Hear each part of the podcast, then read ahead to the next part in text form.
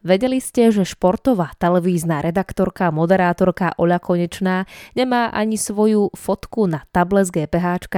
A napriek tomu, že bola vášnivá basketbalistka, telesnú príliš neobľubovala. Vítam vás pri ďalšom podcaste na východ od Košíc so Štefániou Turiovou. Želám príjemné počúvanie.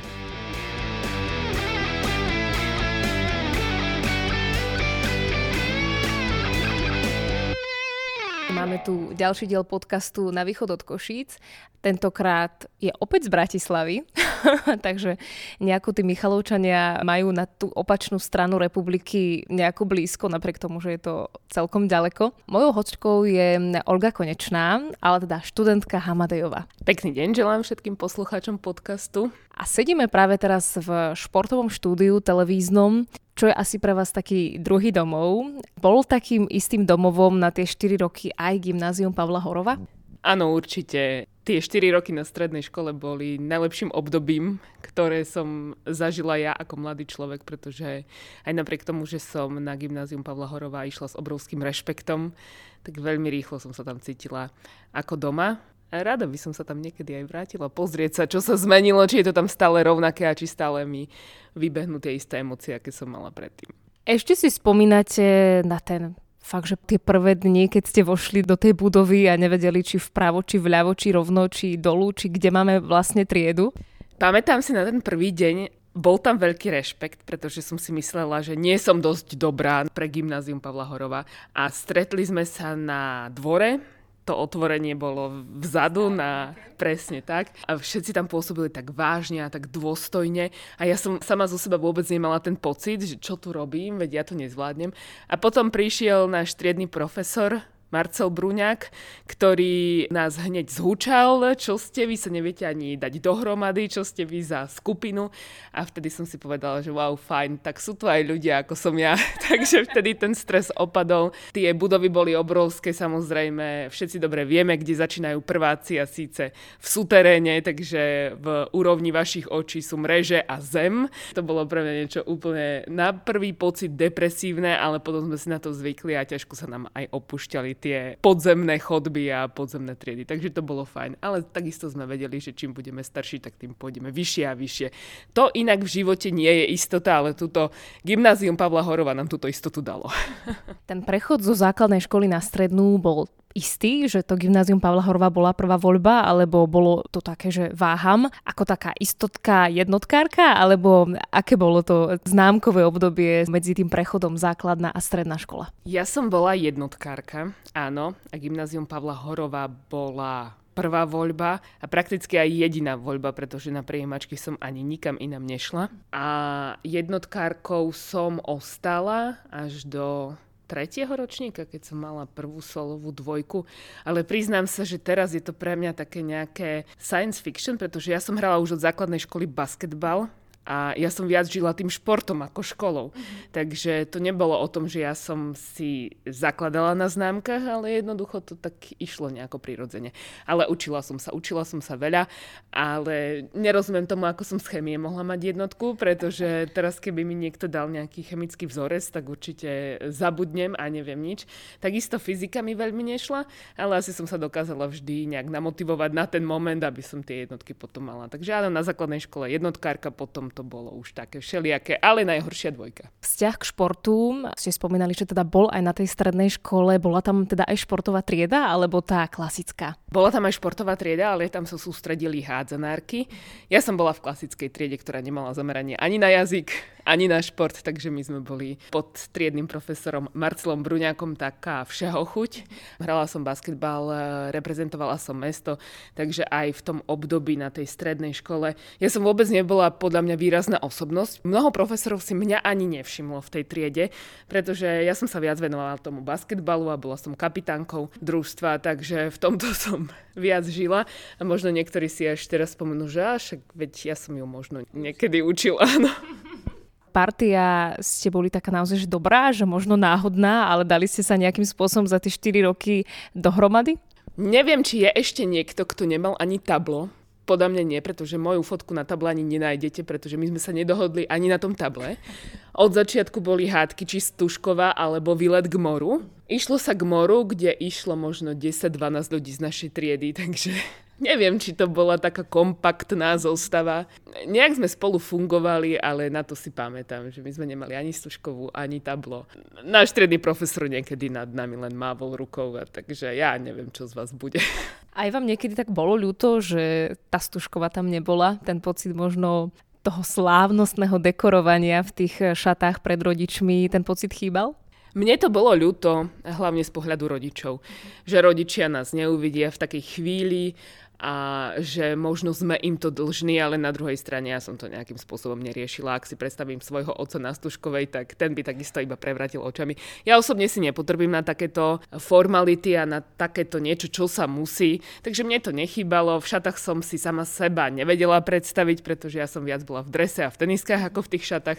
Takže mne to osobne nechýbalo a my sme boli partia aj z triedy, ktorá sme sa potom stretávali v meste a v km takže my sme si to aj takýmto spôsobom vynahradili. Boli ste v tej eh, párčelnej partii, ktorá napokon sa rozhodla ísť miesto tej stužkovej k moru?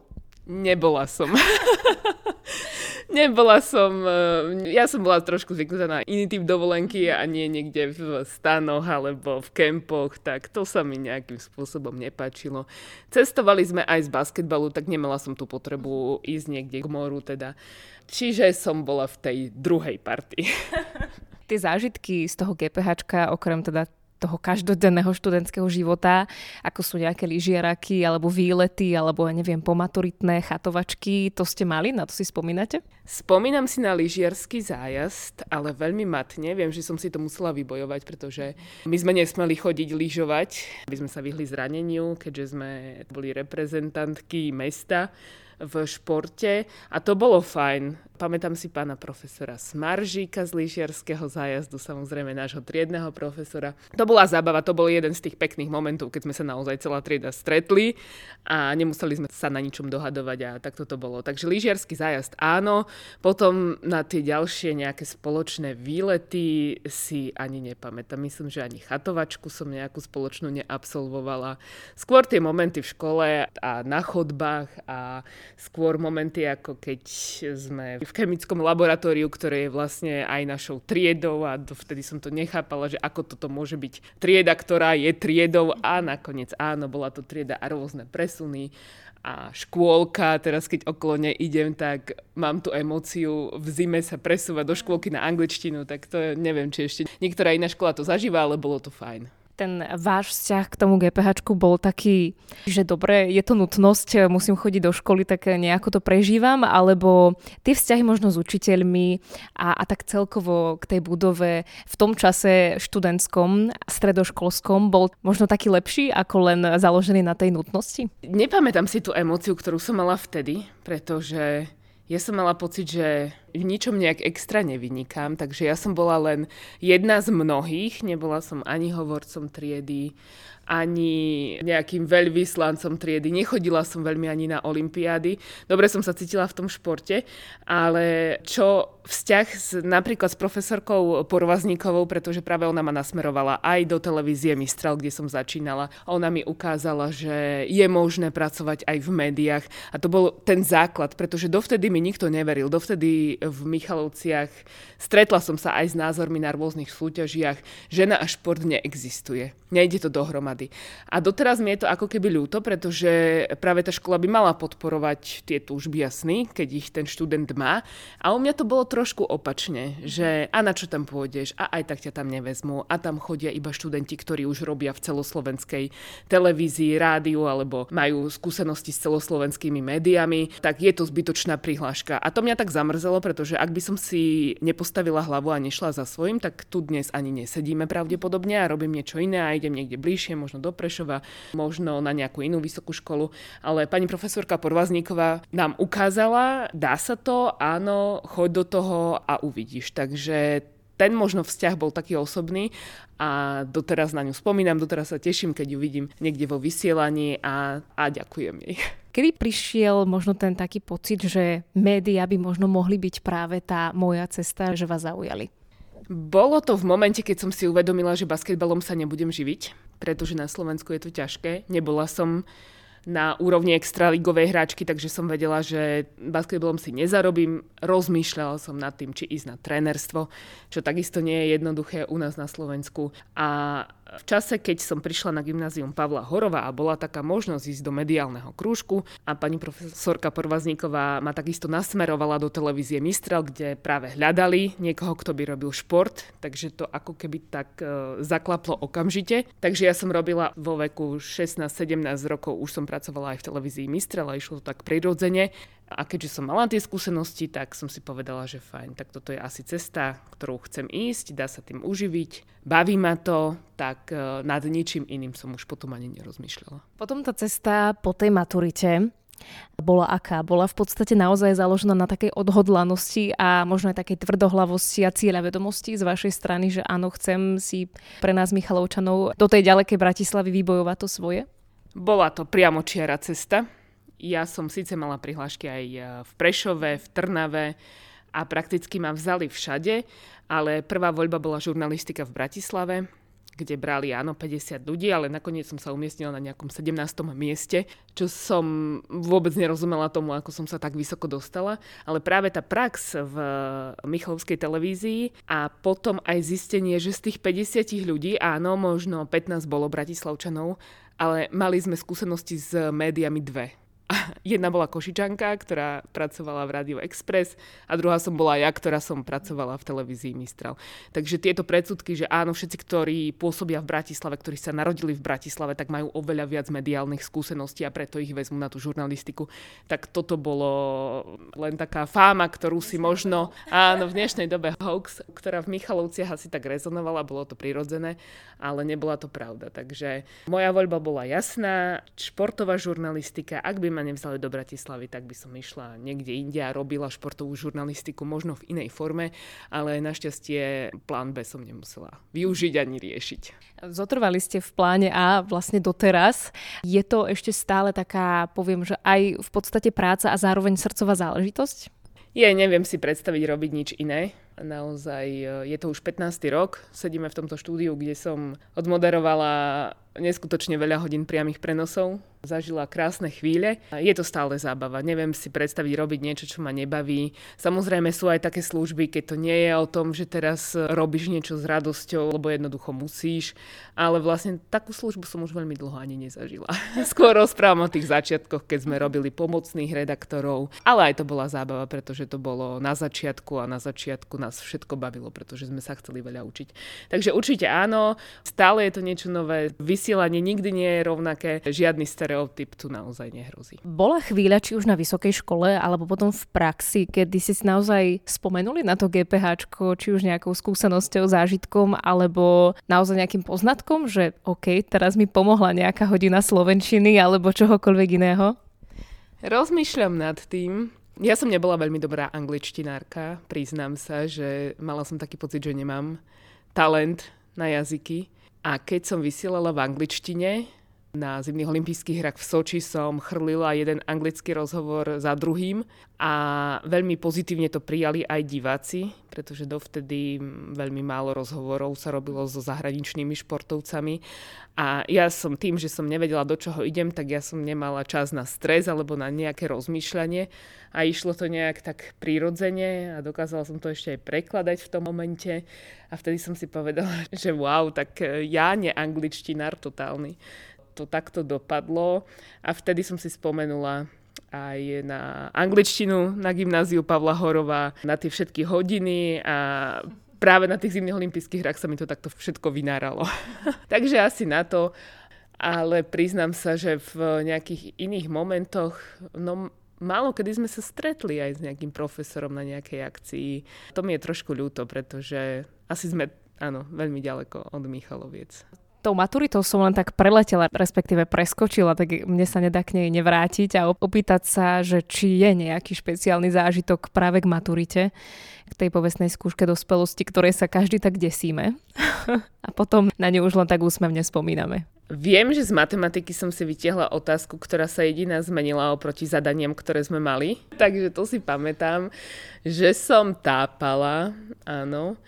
Ale maturita, no samozrejme bol to stres. Aj tí profesori sa nám to snažili veľmi uľahčiť. A to si aj s odstupom času uvedomí človek. Keď som sa k tomu aj v myšlienkach vrátila, tak som mala pocit, že ma chcú vystresovať a chcú ma nachytať a chcú zistiť, čo všetko neviem, aby mi nepomohli, ale v podstate opak bol pravdou. Že keď sa k tomu tak vrátim, tak naozaj oni robili všetko preto, aby sme to všetci zvládli. V tomto ani nemám nejakú vyslovene negatívnu emociu z tej maturity, proste to nejak prešlo. Asi. Od toho štúdia na tej strednej škole už teda zo pár očkov prešlo. Aký je váš vzťah možno všeobecne k Michalovciam ako k mestu? Je ten návrat stále taký veselý? Alebo teda tešíte sa na to, keď môžete ísť 500 kilometrov na východ a možno zahliadnúť jedným očkom aj to naše GPH? Chodím tam často všetci hovoria, že je to ďaleko, no ono to ďaleko je, ale mne tá cesta už nerobí problém tým pádom, že ju absolvujem naozaj veľmi často a snažím sa aspoň raz za mesiac byť v Michalovciach, pretože stále tam mám rodičov, stále je to domov, tak to aj cítim, keď sa vrátim. Je mi trošku ľúto, že nemôžem odovzdať tie skúsenosti, pretože sa nám nikdy nepodarilo zorganizovať nejaké stretnutie aj so študentami, možno niektorí by chceli ísť podobnou cestou a možno by som im vedela poradiť. Takže to mi je trošku ľúto, verím, že to napravíme a že nejaké také stretnutie sa podarí. Takže áno, a vždy sa pozriem na gymnázium, ukazujem ho môjmu manželovi, že tak tu som chodila na gymnázium ja, tu sme mali telocvičňu, tak tu sme chodili a pendlovali a takto som chodila ďaleko, pretože ja som bývala na IBVčku, takže smer Šírava, čiže každé ráno tá cesta, či bolo minus 10 alebo bolo teplo. A doteraz si poviem, že wow, toto dnešné decka už asi nezažívajú, keďže takúto cestu pešu si ani možno nevedia predstaviť a vtedy sme si nevedeli predstaviť my, že by nás rodičia tam vozili.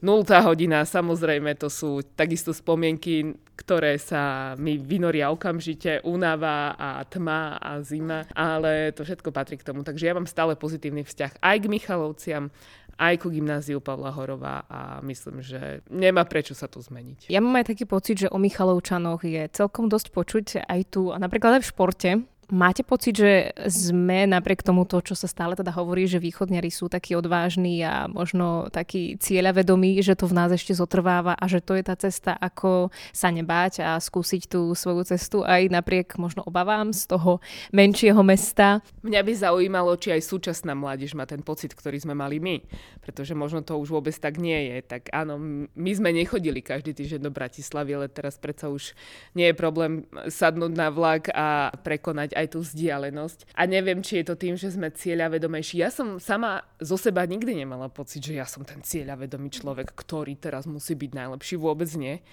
Vôbec, práve naopak, ja som sa skôr vždy podceňovala. Ja priznám sa, že k tomu mi pomohol ten basketbal lebo aj pod košom sa treba presadiť, takže možno to mi pomohlo. Ale Michalovce a šport, tak to áno, je pravda, to ide dohromady a na celom Slovensku nám závidie, že máme extraligový hokej a extraligovú hádzanú a extraligový futbal a ako to vy robíte, že keď sa povedia Michalovce, tak samozrejme, že mnohým ľuďom, ktorí sledujú šport, tak napadnú hneď tieto kluby. Takže mňa to teší, ja sa z toho veľmi teším pretože často rozprávam o Michalovčanoch, často uh, rozprávam o úspechoch Michalovského športu, aj keď sa samozrejme snažím byť v štúdiu vždy neutrálna a nedať na sebe znať, ale či už experti alebo kolegovia to o mne vedia. Že á, zasa idú Michalovce, že Oľa, už sa tešíš. A hovorím, áno, áno, už sa teším. A z Paliho Regendu sa teším takisto, pretože síce nie naraz sme chodili, ale takisto sme obaja navštevovali piatú základnú školu, takže to je fajn a s jeho sestrou som hrávala basketbal. Takže z toho sa teším a samozrejme prajem im to všetko.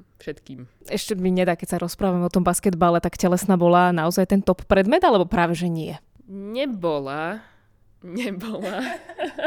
Práve keď sa hral basketbal, tak ja som nemohla hrať basketbal, pretože tam takisto hrozilo zranenie, keďže nie všetci ovládali pravidla basketbalu a niekedy to vyzeralo skôr ako rugby a nie ako basketbal na telesnej výchove.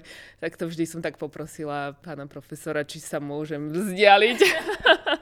a či môžem iba sledovať tak z diaľky tú hru. Nebol to srdcový predmet, pretože väčšinou sme hrali volejbal a to ma veľmi nebavilo. Bola to taká nutnosť, ale ja som si potom všetko vynahradila na tých tréningoch. Teda keď už to naše gymnázium Pavla Horová oslávuje tú storočnicu a už je aj teda tesne po akadémii, aké by boli možno také slova nejakého priania alebo odkazu jednak škole a samozrejme aj tým, ktorí v ňom či už učia alebo práve študujú?